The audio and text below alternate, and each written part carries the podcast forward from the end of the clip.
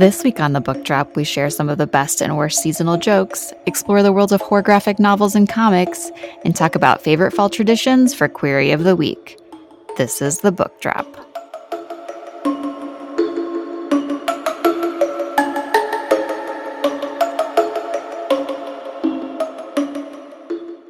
Hello and welcome to The Book Drop, Omaha Public Library's podcast about books, our community, and the joy of reading. I'm Erin Dewar, the Readers and Writers Librarian for O P L, and I am at our Benson branch. Hi, I'm Michelle Carlson at the W. Clark Swanson branch, and I am the Book Club Librarian for O P L. Hey, this is Anna Wilcoxon. I am downtown, and I work as the Diversity and Inclusion Librarian for O P L. Um, so there are still uh, some events that we've talked about previously. They are still on the calendar, so be sure to check out omaha library dot org for all of our events. But for today, I wanted to talk to you specifically about book clubs. Um, for one, the Book Drop Book Club is coming back next month. Uh, we will be reading Black Candle Woman, um, so be sure to pick up a copy if you would like to join us for that. And then also just come... Um, to any of our book clubs. We have twenty across the system. Um, sixteen of them are the, the uh, classic type of book club where they have a shared title that they discuss. We have two What Are You Reading book clubs where you just come and discuss uh, kind of book talk like we do here on the podcast about whatever book that you've been reading uh, recently that you would like to share with others. And then we have two that are themed. So there's Genreland and Mood Readers, and they each month they choose a different type of theme or topic um, and find books within that theme and topic or genre to then bring to the discussion. Um, but again, not a shared title necessarily. So there's lots of different options. Um, O P L book clubs are welcome and open to everybody. So even if it's your first time, um, that's okay. It's never too late to join one of our, our programs. So be sure to check out the events calendar online. One of my favorite things is seeing members of O P L book clubs like out in the wild at other programs or events, or like oh, nice. seeing that they like go to other things together. I know one of our book clubs is about to read or is reading um, Killers of the Flower Moon. So they're going to go mm. see the movie together. And I was like, that oh, is the that. cutest thing I've ever seen. Um, so, so nice. If you want to make some bookish friends, find a book club. You might make some life, some friends outside of the library as well. So awesome. Yeah. Love that.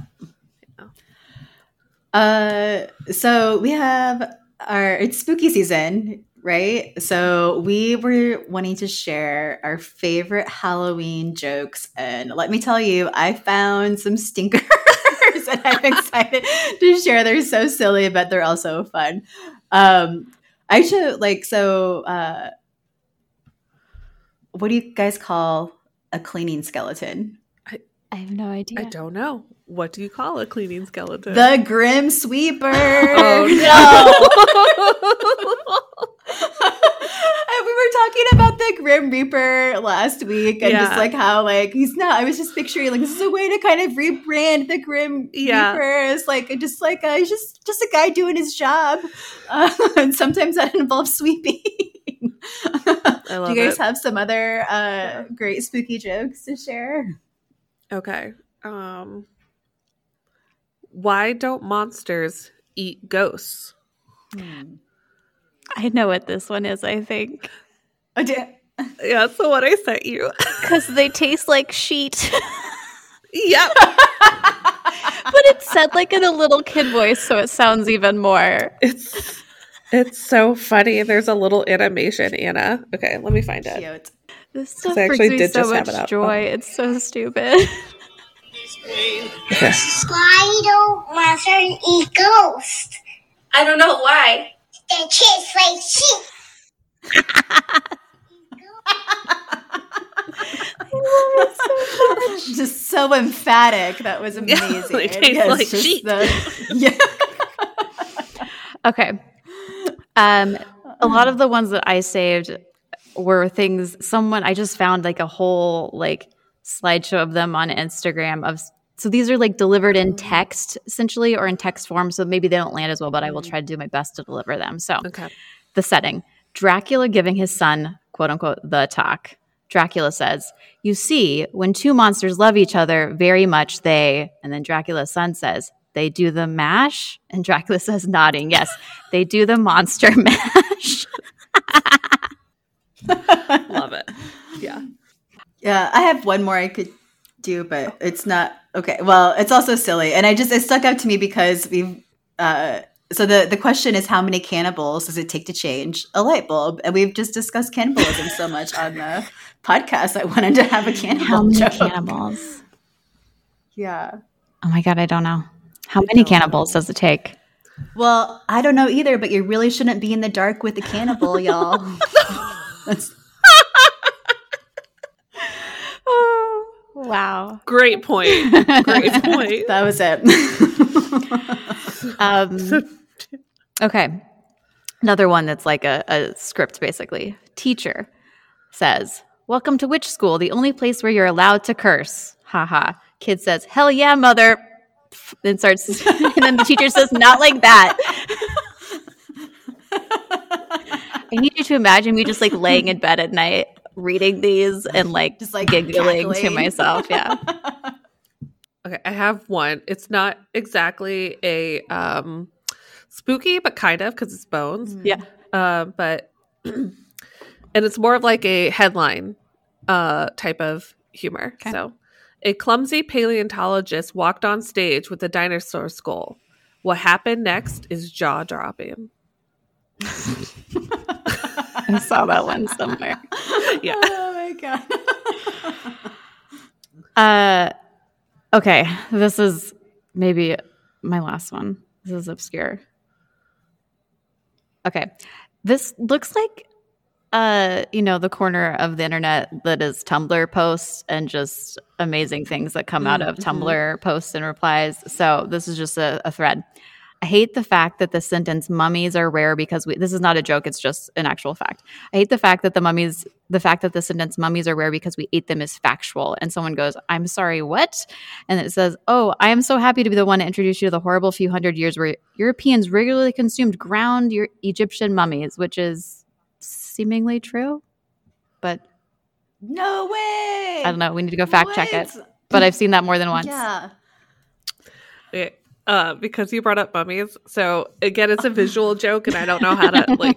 But are you enjoying this, listeners? Is this fun for you? Because we're having a great time. And so it's like this like comedy skit, right? I'm like, okay, what are we doing here? So. Uh, the woman is at like a um, a returns counter, and it's a mummy. Um, and the mummy has brought items and is returning them and doing the exchange and whatnot with the person. And then when it's all done, they're like, "Okay, here's that receipt back for you." And like the mummy goes to leave, and then it does like the pop of the credits, and it's The Mummy Returns. Oh my God! um, the, like title card for the movie, The Mummy Returns. Oh, it M G. Killed me. I was like, oh no, that's so funny. Okay. Um, I was going to say I might have one. I'm trying to think if I can find a good one to end on. So stupid. Can't wait. Who did the ghost take on a date? Oh, his, his girlfriend? His girlfriend. Yeah. Yeah. Dun, dun. Yeah. That is... amazing. The book drop comedy minute. Well, if you didn't know, today we are talking about uh, more spooky season things. We're specifically talking about horror, graphic novels, and comics. Um, so I am lucky enough to get to kick us off. Uh, my first book is, or graphic novel is, The Keeper by Tananarive Due, illustrated by Marco Finnegan. So this... the main character of this story is Aisha. She is a young, I think like tween girl whose parents are killed in a car accident. And she is sent to live with her grandmother, who lives like in a rundown area of Detroit. So her grandmother is in not great health. She's like kind of infirm. So she ends up kind of taking care of her grandmother. Um, but Aisha starts to kind of get to know some other kids in the building. And she starts exploring. There's this abandoned apartment on the top floor that nobody lives in, and she's told not to go up there because there was a family that died and the bodies were left there for a good while. And not only were their bodies, so like kids believe it's kind of haunted, but not only were their bodies, but there was a baby of this family who actually survived on their own in this abandoned apartment for like a couple weeks by itself. And so she learns about the story of something called The Keeper, which is this like mystical, mystical, mm, dark kind of presence, but maybe the keeper like protected this baby for a bit. So Aisha's grandmother gets sick and passes away. And because Aisha doesn't really have any other family, her she's fearful of being put into foster care. And her grandmother had told her before, like, don't let yourself basically get sent anywhere else or taken away. Um, so Aisha doesn't tell anybody that her grandmother has passed, and she like lives in the apartment with her grandmother's past body. And so she'll go to school, she'll take care of herself. Um, and she uh, – but she'll come back from school and the apartment will be clean, or she'll have like groceries in the fridge, and it's like someone is taking care of her. So um, – and you soon learn that that is the keeper. But the keeper uh, – the care of the keeper does not come – at like no cost, essentially. So other stuff start to happen. This is about like intergenerational trauma, like family secrets, and like passed down histories. You learn more about where the, maybe not where the keeper came from, but like the history of the keeper and this specific family. Um, so I, this is a pretty, I mean, this is, most of these are like one sitting reads, but I saw this really as like a, I actually think it might have started as a script. Uh, Tananarive Due is also like a movie producer um, and has written several novels. So I feel like I think I read that she maybe originally wrote it with her husband as a film treatment, and then it didn't work out and became a graphic novel that they worked on. So I really see this as like a, it could be that for sure. Um, and I didn't find it totally scary, but I feel like if you could put this into a film, it would probably scare me a little bit more. Um, and there is a movie with Jessica Chastain, I can't remember what it's called, that has something similar to this about these kids that are abandoned in this house, and there's an entity that takes care of them, and it is weird. It's got the guy from Game of Thrones um, as the dad. Anyway, uh, it's got that vibe. You really feel for Aisha and also these other kids um, that are living in the apartment in like foster care. The illustrations are like pretty muted. It's like full color, but kind of muted. It's not super bright. Um, and the the keeper is, you know, thoroughly kind of terrifying. So, and I will just trigger warning, there's animal violence in there on the page. Well, the aftermath is on the page. So I'll tell you that. Um, I did read, because this is like such a short little graphic novel, that it would be like a great intro if you've if you've never read horror graphic novels. This would be a great like entry point for you. I think I found the movie. Is it called Mama? Yes, it's called Mama. Maybe? Two little girls that disappeared in the woods the day they're yeah. We have it in the library, so I'll add it to our list. Yes, but sounds oh. creepy. This all sounds creepy. yeah. Uh, so yeah, that is The Keeper, Tananarive Due, and illustrated by Marco Finnegan. Michelle. Wow, that was ten years ago. Mm-hmm. Guys, mm-hmm. I read a book about cannibalism. Uh, it's having Get a out moment. Of here. I did it. I Serious did it. moment. Well, it's like one of the top I, trends of this year, I feel like. Yeah. yeah, yeah. And I think I only ever want to read it in a graphic novel form, which also sounds weird. But in a way, you can almost just look at the pictures versus having to picture it in your brain. And at oh. least in this one, like, it's graphic there, but it's not, like, fully there. So I don't know. Like, whenever I hear you guys talk about your different books that have had it in it, I'm picturing them talking about the different noises that also come oh. with it, because you're trying to get like the full like thing. So you're, you get noises, you get scents, you get, mm-hmm. yeah. And so and I'm like, I don't want that. I don't want that. um, and I do love um, a graph or like a book with some humor, like the dark humor that also comes with like horror and stuff, um, because that's definitely going to be part of my genre. So I am going to talk to you about Eat the Rich by Sarah Gailey. The artist was Pius Bach. Um, you might recognize Sarah Gailey. She's uh, pretty well known in the like psychological thriller wor- world. She's a Hugo award-winning and best-selling author of different speculative fiction and short stories and essays and stuff like that. Most recently, Just Like Home. So in this uh, comic series that has been uh, collected into, it's a like it was five parts collected into one volume, which we have um, available in our collection. Uh, our main character, Joey, is going to be spending the summer with her boyfriend, Aster, at their seemingly perfect home in Crestfall Bluffs. Um, she's, of course, very nervous, um, you know, The the whole classism of it. Does she is she going to fit in? Um, are they going to accept her and all of that kind of stuff? Um, she gets there. Aster is really freaking out that he's really nervous also, which kind of makes her feel better. So she's like, okay, maybe we're on the same page here. We're a team. We're going into this together. Um, then the first night of this big party, there's some really weird stuff going on, and she's just like, I don't get it. What's happening here? Um, and then... Uh, she she starts talking to some of the people that work there, and they're like, you're not supposed to talk to us. And they're like, well, why not? You work here. Why can't I just like be friends with you? And they're all like, do not talk to the help. Do not talk to them.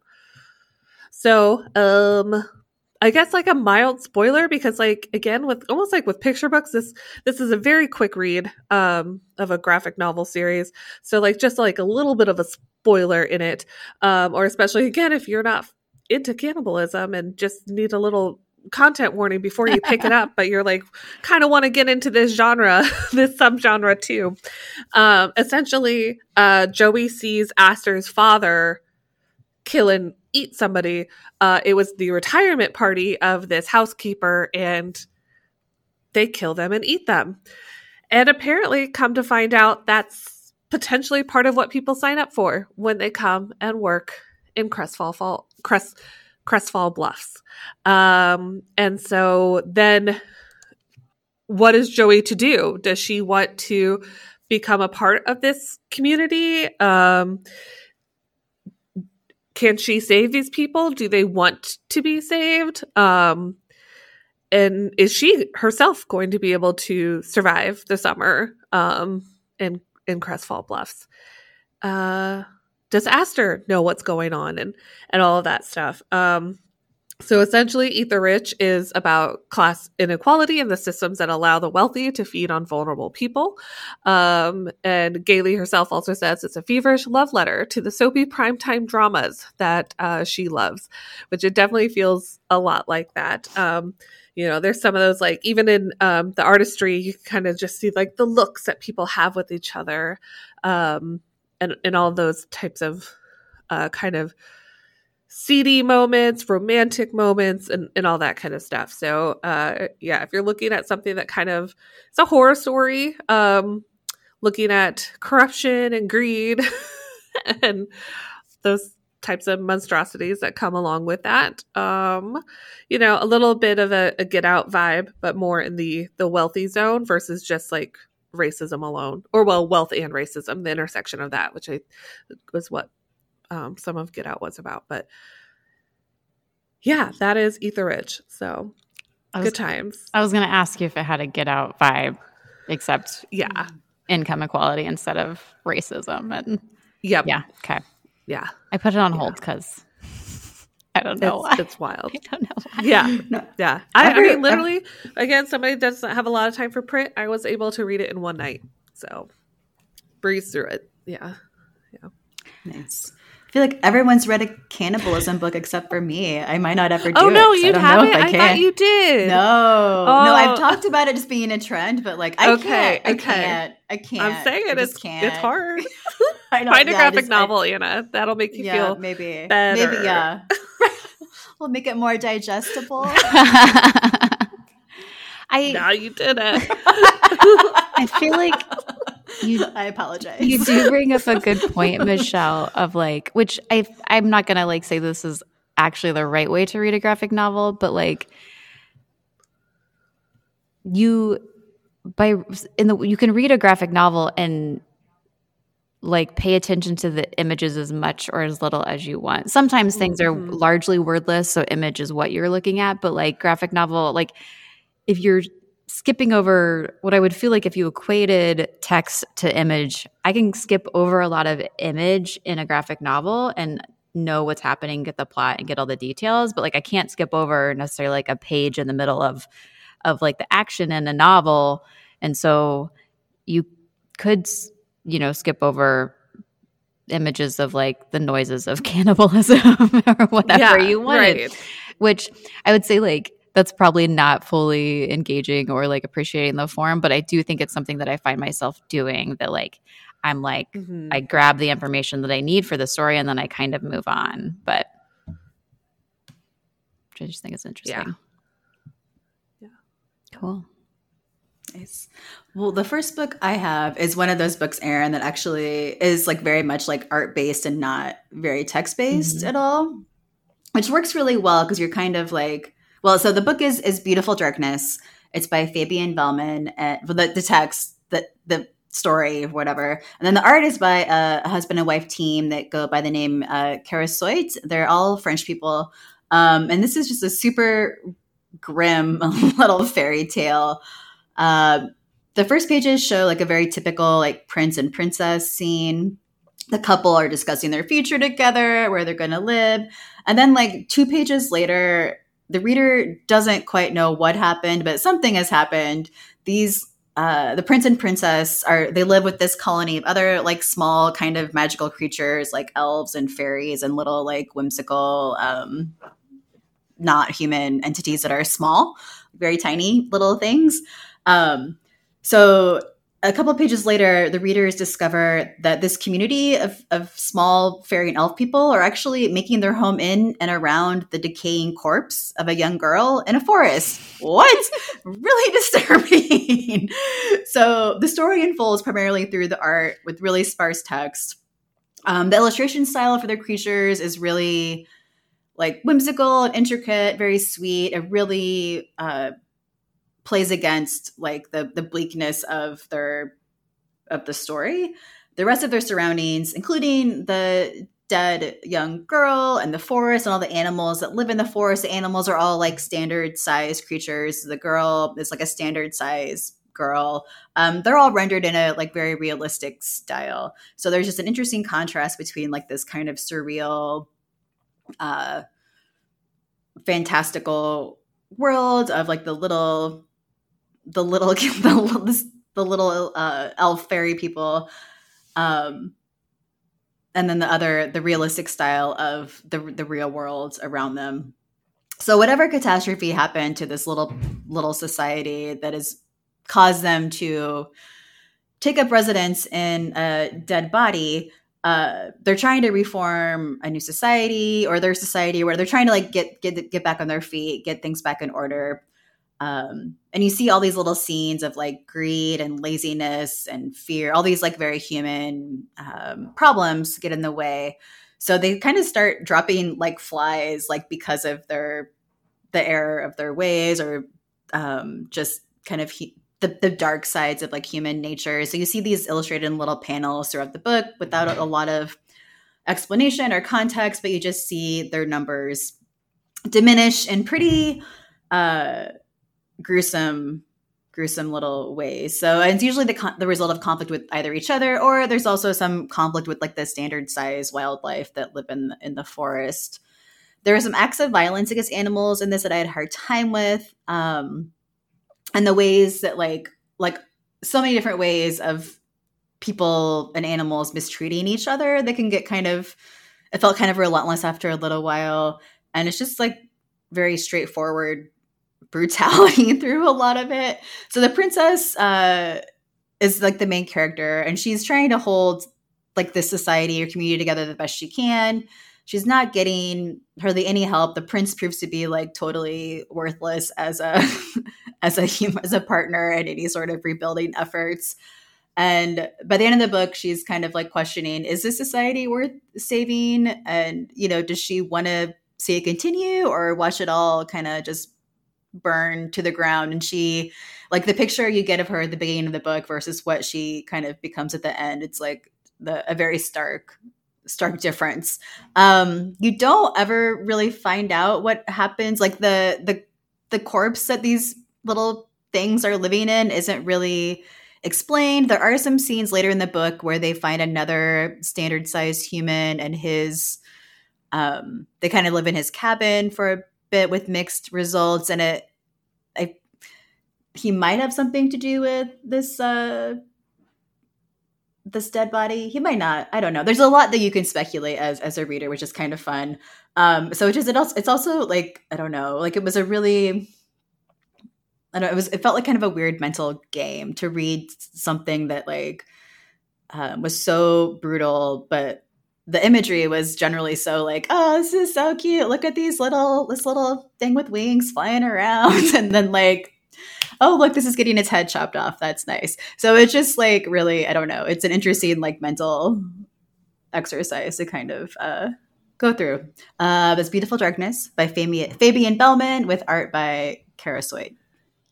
Yeah, you look at that cover and you're like, oh, cute. Like that could almost be in the J fiction, the J graphic novels or something. Like, yeah. It could not. Um, nope. It was, re- yeah, yeah, or it should not. Yeah, right, um, right. That it was recommended to me by by Nicole, who has guested on the podcast a few times, um, and she was like, "Yeah, it looks like you know, very like sweet book," and mm-hmm. then she's like, "Oh, it's not. It's not a sweet book at all." Uh, nice. But it does have really. The art is really nice. It's very pretty, um, but a brutal little story. Wow, nice. Um, my next one is The Man Who Came Down the Attic Stairs by Celine Loop. Uh, again, this is this was a very quick read, and even though it was quick, I got to the end and was, was like, what just happened? What am I looking at? Um, which I'll talk about. So uh, opens with like Emma and Thomas. They're a young couple. Um You can tell they're about to give birth to their first child, and they're talking about buying this like beautiful country home. To me, it looks like it's in England. It just looks like a, a like countryside little home. It also, I feel like it's not very explicit, but this feels like it's maybe like post World War Two era, just based on like style of clothes and stuff, and some things that they talk about later. Um, so. Shortly before their their child arrives, Thomas, the husband, ventures into the attic that was previously deadbolted, and you're like, why is the attic deadbolted, and why did you buy a house when you haven't been in the attic? Um, and it, when he returns down, he like is a little off, but it seems like almost immediately like Emma goes into labor, so you kind of like forget about that stuff. Um, when Rosalind, their baby, comes home, Emma's just thrown into this like kind of cycle of motherhood, and Rosalind is crying, but not only like crying, but like screaming constantly. So like Rosalind is not sleeping. Emma's not sleeping. Based on the time that I believe this takes place in, Thomas is not a huge help as a as a partner and parent. Um, and so Emma, the mom, starts to unravel because she is not sleeping basically, and leads to um, a public altercation that sends her to a psychiatrist's office. So this plays with like um, flashbacks and chronology a little bit, which I feel like is in, kind of intentionally like I think was disorienting to me. You're like, what is happening? Where am I? What order are we happening in? Um, so she's visiting this psychiatrist and talking about having a baby and going on, and things are revealed like during these visits to this doctor. Um, and you learn that obviously something is in the attic. Um, I, I you would get this anyway, but just reading the author's description that like this is a meditation basically on postpartum depression and motherhood. And the author wrote it not being a mother, but thinking a lot about motherhood and whether or not they wanted to be a mother. And this was kind of like they ended up with this question of like, what if I wasn't supposed to be a mother, and I didn't find that out till I had a child? And I think this is like the author like uh, dealing with that question, but there's monsters and other things happening. Um, but I, I did you I ended I got to the end of the book, and I had the same, and because it's about motherhood, I had just this like experience of being like, what happened? What is going on? What is real? Like what is not real? Like where where where are they going? Not in a because not because there's like underlying religious themes, but it really reminded me of the movie Mother um, with Jennifer Lawrence, because it's about this like house and things. I don't know. It was something about the motherhood part of it. So very menacing. The the illustrations is all in black and white, but like very detailed. There's a lot of like um, of frames without actual dialogue, but like onomatopoeia, like Rosalind the baby is like screaming across like whole pages. And um, it feels very menacing in like a illustration style once you get past the first few pages. Um, and I'm not a mother, but it did make me really think about this. Um, and I mean, to be fair, backed up my opinions about not being a mother um, because it is it's really bad in this book. But um, that's because there's evil entities, so I'll say that. So that is uh, The Man Who Came Down the Attic Stairs by Celine Loop. It's interesting that the title is about Thomas, the husband, but really the – I mean, that is part of the thing, but he's – I just talked about the whole thing and I hardly talk about Thomas, even though something came down from the attic and maybe it wasn't Thomas, so – Ooh, very nice. I read it right before bed, which is maybe like not a I was like oh. Just some visuals that will leave you with and you're like, great, what if I gotta go look at TikTok now, like great. Yeah. Yeah. Right, no cannibalism there. Yeah. I'm curious just your mention of the movie Mother. Uh what it what was Oh my god, speaking of cannibalism, the movie Mother, like yeah. uh Michelle, have you seen that movie? I haven't. Too? Is that the I one with saw, the exclamation point? Yes. Yes. Yeah. I saw it in the theater, and I've never hated a movie I oh. saw in the theater as much. Like, I wanted to leave. Yeah. I hated oh. that. I was so, like, mad the whole time I was watching that movie.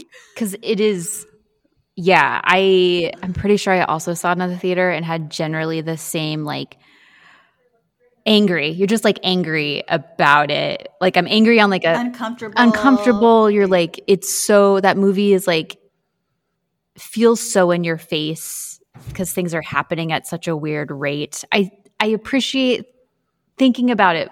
Like I like thinking about that movie more post and like what it, what is it mm. about? What do I think it's about? Like that is more interesting to me. Like I will never watch Mother again. I don't know. No, I would. Yeah, I would do so many things to not ever have to watch that movie but again. Like, I never want to see it again. Pretty sure yeah. I was very, very angry. Yeah, and I, I just I remember having like the most like visceral reaction. Yes. I feel like to a movie yeah. ever watching that. Like, yeah, yeah. Anyway, I didn't hate this book when I read it. I'll say that I didn't have that feeling at the end. It was more about like yeah.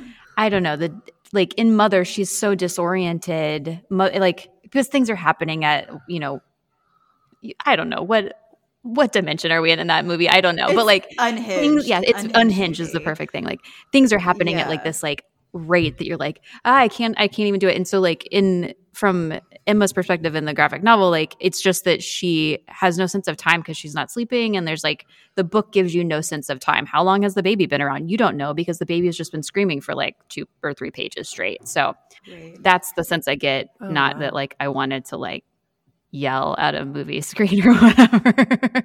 What's next? Okay, so we're gonna talk about zombies. Yeah. Um, yeah. Um, So when looking up horror comics and all this kind of stuff, I saw that Tilly Walden had one, and I absolutely adore Tilly Walden's artistry and storytelling methods and everything. I've read a couple of her other um, graphic novels, and I was like, give me it. Come to find out, it is actually a first book of the trilogy. Um, so the book is Clementine, uh, and it's book one of this trilogy that is set in the Walking Dead universe. And it is continuing the story uh, that began in the episodic video game series by Telltale Games. Um, so at first I was like, wait, can I get into this? But absolutely, you don't need to know much about Clementine's backstory. You don't need to know much about like necessarily how the Walking Dead started. You just know there are zombies. They call them walkers. And everyone wants to escape them and not die. And so that's the society that we are in. It's sparse and all that kind of stuff. Um, so we first are starting our journey with Clementine, and she is on the road herself, by herself, um, and walking. Um, another fact to know about Clementine is that she uh, does have uh, one of her legs is amputated. Um, so she is walking on a um, kind of homemade uh prosthesis. Um, and so um, she, on this journey, she meets these uh, this these Amish folks. Uh, they take her in, they help her. She gets a little bit of a better prosthesis, um, and then is back out on her journey. But when she's on this journey, there is a, a fellow teenager, Amos, that is on his uh, mission to go north to this abandoned ski resort in Vermont, where uh, he's told, um, you know, he's uh, going to help them build their homestead there. And then he gets to fly on a plane back to his uh, to wherever he would like to go, um, and he's very excited uh, about the possibility of going on a plane. Um, and so Clementine kind of reluctantly goes with him because she also feels like she needs to protect this very naive young man. Um, and so um, they end up in Vermont. Uh, there are three other uh, girls there, again all teenagers, and they are then they start trying to build this um, homestead, like farm and all this kind of stuff, all these different buildings with the uh, sparse resources, and also a very a lot of cold. It is the north; it's the mountains. Um, the the wind blows their roof off after they've just nailed it down, and all of this kind of stuff. Um, but of course, that can't just be the only story. Is that they're like you know. trying to beat the odds against the winter. Um, however, the colder it is, it's it, uh, a slightly safer place to be away from the walkers because they don't want to get cold themselves. Um, so they start on this task and everything. Um, but essentially, you're going to find out, like, can everybody trust each other? Um, is everybody there for why they say they are there? Um, Uh, which is kind of a classic story trope in a way, but uh, the way that it plays out with everybody is uh, very intriguing. And like I said, Walden storytelling is award-winning, literally. Um, and so she's helping us explore the unique perspective of a generation who has been raised on a view that trust and cooperation are liabilities. They're not necessarily good traits for people to have. So there's a lot of like mistrust in this little community that they are building. She also meditates on the difference between striving for survival and leading a life worth living. Um, so some different values and morals at work here. Um, and of course, great character development and that unique perspective um, that if you're a fan of The Walking Dead, you might be into it. If you just kind of like zombie stories, because you're going to see some zombie death early on in the book. And also it's very casual. Like they're just riding on their little buggy. And then it's like, oh, there's a walker. Let's take a minute and just stab, stab, stab. All right, get back on the buggy. Here we go again. Um, that was just like, oh, okay. Uh, but it is all in black and white, which is also kind of a classic of Tilly Walden's art style, uh, where it's a little more muted um, and that kind of thing. So if you're into that, which I... Yeah, um, check it out. Clementine by Tilly Walden. Uh, my last recommendation is a graphic novel called Boys Weekend by Maddie Lubchansky. They did both the words and the art for this one. And this kind of couldn't be more different from the other book that I uh, spoke about for the episode.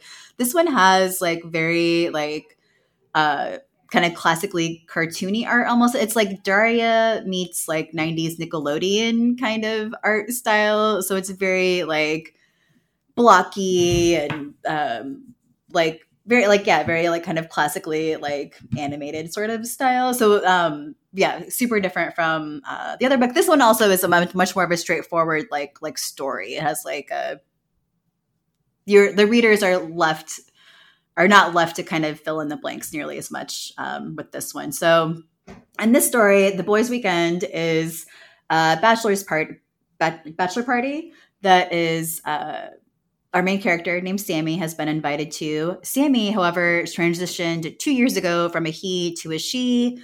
Um, and even though it's been a bit, their best friend is who's the one that's getting married. He, he still like is really struggling to get her identity right. And he asks Sammy to be the best man at his wedding.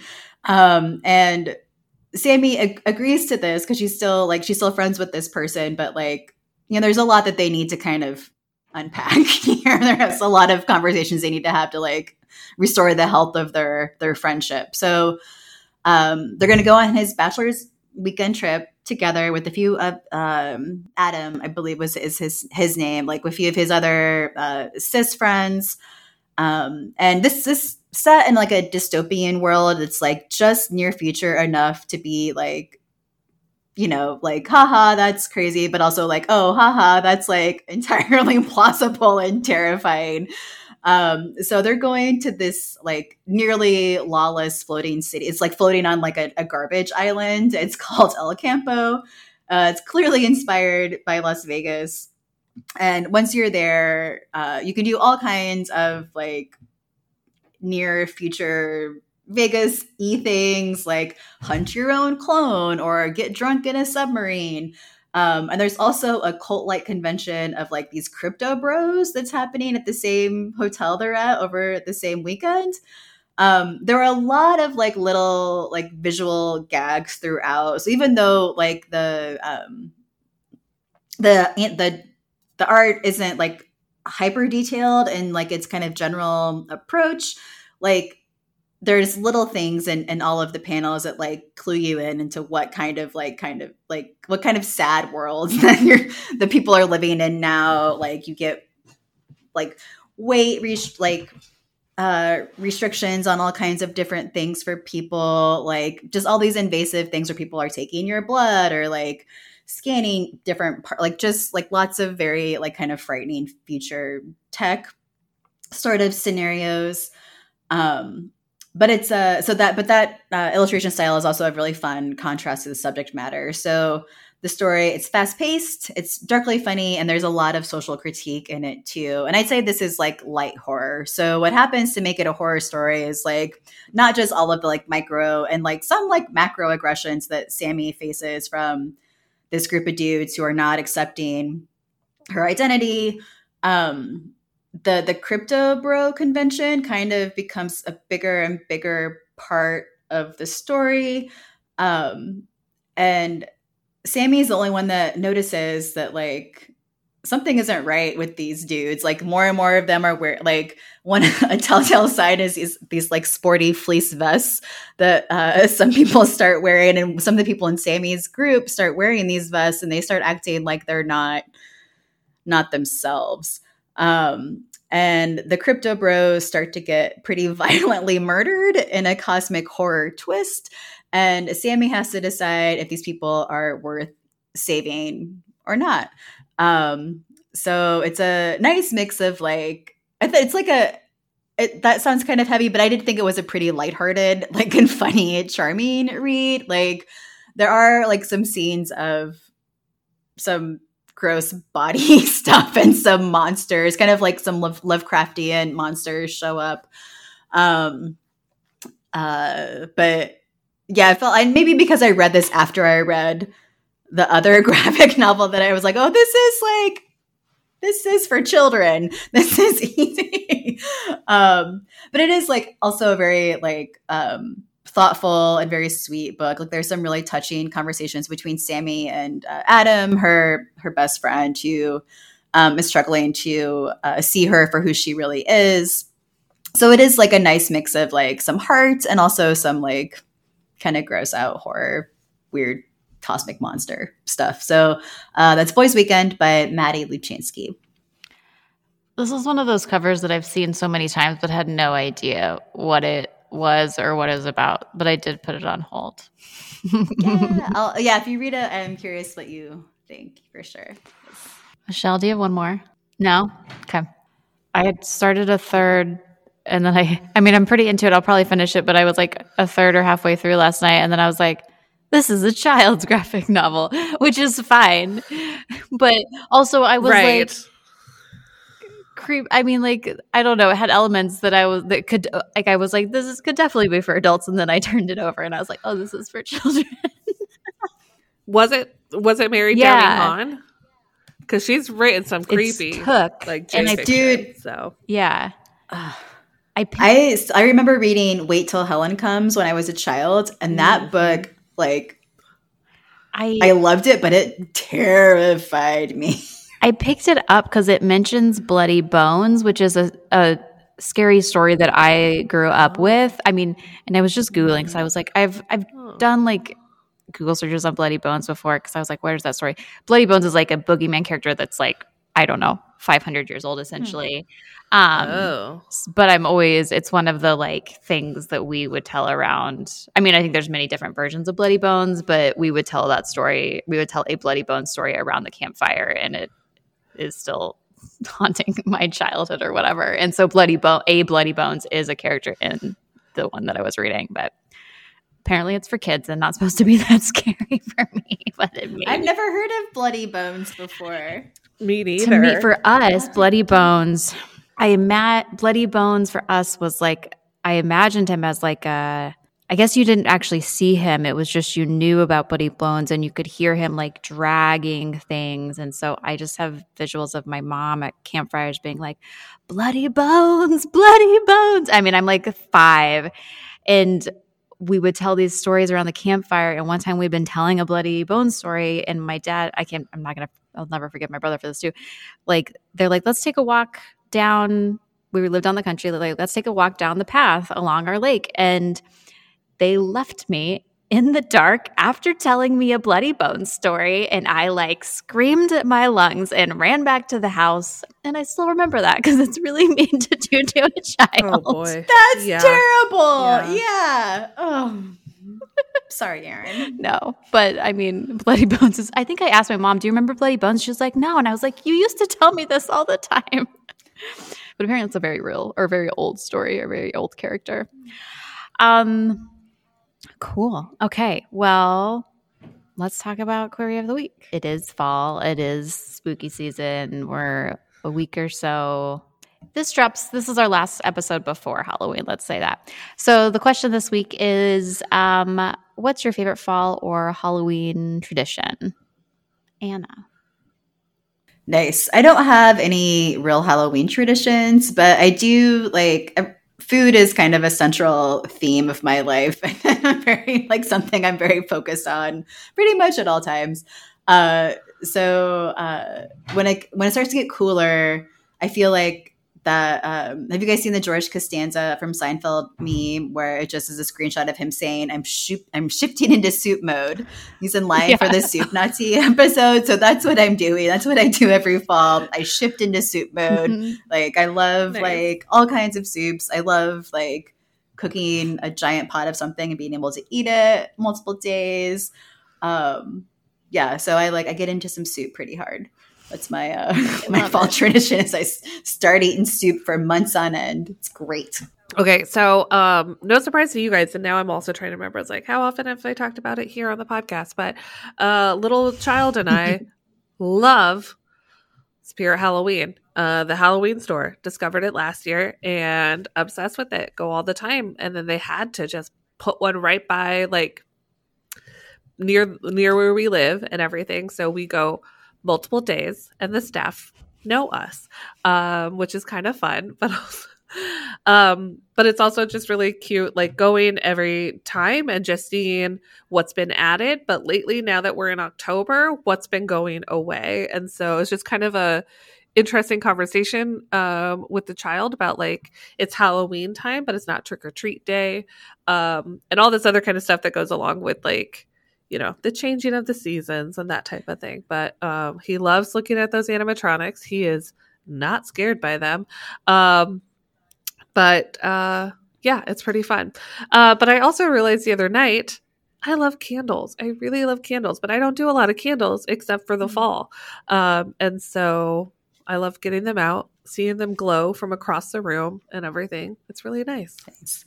Is is McKinnon going to be okay when Spirit Halloween's closed for the year? Is he, is he going to make it? Last year, November was so hard, telling him like, it's not there anymore. Like it's it's it is gone. Like it's just Bloody. not there anymore. And so we had to go and like see that it was gone, which by the way, he's also, I've tried the mom the mom lie, you know, where it's like, oh, I think it's closed. Um, like lately, like when I'm just like, I, we're not going. He's like, well, can we drive by and see? Sir. No, we cannot smart. just go drive by and smart. see. That it, right? Oh, man. Yeah. But going to all the spooky stores, we also went to Party City this weekend, and I was amazed at all the stuff Party City had. They are not holding out and stay with Lowe's mm-hmm. and the Home Depot. So check them all out just for fun, guys. It's like a park for adults too. I feel like I'm not going to be okay if McKinnon grows out of this. If like he hits seven and he's like, nah, I'm going to be real sad about it. Yeah. That That's is true. so true. Oh, no. Yeah. Yeah. Um, yeah. Well, I guess along the same line, McKinnon and I have the same soul, I think. Um, yeah. My favorite uh, like tradition of this, I love to decorate my house for Halloween, and um, I have a big fence, so I have a lot. I have a big canvas to decorate with. I do lots of spiders. I do hanging witch hats, and um For when Halloween, the day of Halloween, I put out more because there's things like uh, my tombstones and stuff will usually fly away in the fall. Um, this week I made a – I have to work on Halloween, and and because of dogs, I sometimes either have to sit on the porch with the candy or I put candy out and let the kids just grab it. And I have a giant cauldron. And so this year I had seen this craft of like taking clear ornaments and like making them into bubbles on top of like around your cauldron and then like – twinkle lights. So uh-huh. I made this this massive cauldron that will look like it's bubbling, and then the candy will be in the middle. But I also have been talking to everybody about how like my neighborhood is not super trick-or-treat land, and so I was like, I'm gonna start I'm gonna start giving out like full-size candy because there's not a ton of trick-or-treaters. And I was like explaining this to people, and I was like, I literally feel like a witch who's like, come to my house, children. You're setting traps. Yes. I've, I've literally been talking about this plan of like, my goal is to over years to get kids to know to come to my house to get the candy. And I was like, that's what witches do. Like, that is what it is, Erin. Well, we'll we'll monitor your, oh, your your progress, and if it gets too out of hand, we will yeah. we'll stage an intervention. But I think you're just fine shape. I just want to give so them full size candy bars. No, you just want to be a sweet neighbor, like yeah, but uh, a neighbor that lures children to their home, to the dark end of the neighborhood, giant spiders. That's me. Oh my gosh, we do have listener responses, but I forgot to get them. So hang on real quick. Your your cauldron sounds amazing. I want to see uh, a picture of that. It sounds really cool. Okay, so cool. We had some listeners sent us in their Halloween and fall traditions. So Anna, what do you got? Uh, so Jessica has a tradition of chili for dinner on Halloween, which is pretty sweet. It's nice. Um, That's cute. And then an anonymous person says that they have to have a caramel apple for it to officially feel like fall. Legit. Uh, David says, the Halloween party. I love the idea of getting together with a bunch of other adults, dressing up in costumes, and having drinks while listening to The Misfits, The Cramps, and Oingo Boingo. Sounds fun. And Angeline says, making sugar cookies and decorating them with royal at- icing and watching The Addams Family. I love that. It's like a little flip on what we would think for the season that's coming up. But yeah, decorate your your back cookies or whatever. Angeline is an amazing baker oh. also. So like, oh, yeah, yeah, she makes yeah. like, oh, nice. uh, yeah, like bakery quality goods or she brings Ooh. into the branch. It's remarkable. Yeah. Uh, another anonymous says getting apples from uh, Nebraska City. And then Eric says, full core films after Samhain bonfire and celebrating All Saints Day Mass the next day, which I like that. It's very nice. Um, cool. Thank you to everybody who shared with us. I guess watch O P L social media on Fridays um, for upcoming episodes and queries, and we will drop all the titles we talked about and everything in our episode list. Um, we hope you have a great end of spooky season and to the next season, the next foods, the food season. I feel like the next season is the food season. It is the food season. It's food time. Yeah, that's yes. food. Yeah. Uh, and that's our episode. Thanks for joining us on The Book Drop. Happy Halloween. Or what we should do, can we do a witch cackle? Oh my God, that was amazing. Ooh, that was great. The Book Drop is produced by Omaha Public Library. Our special theme music this week is Skeleton Dance by Mew. Don't forget to subscribe to The Book Drop on your favorite podcast app and like and follow Omaha Public Library on Facebook, Instagram, and Twitter. We'll talk to you next time on The Book Drop.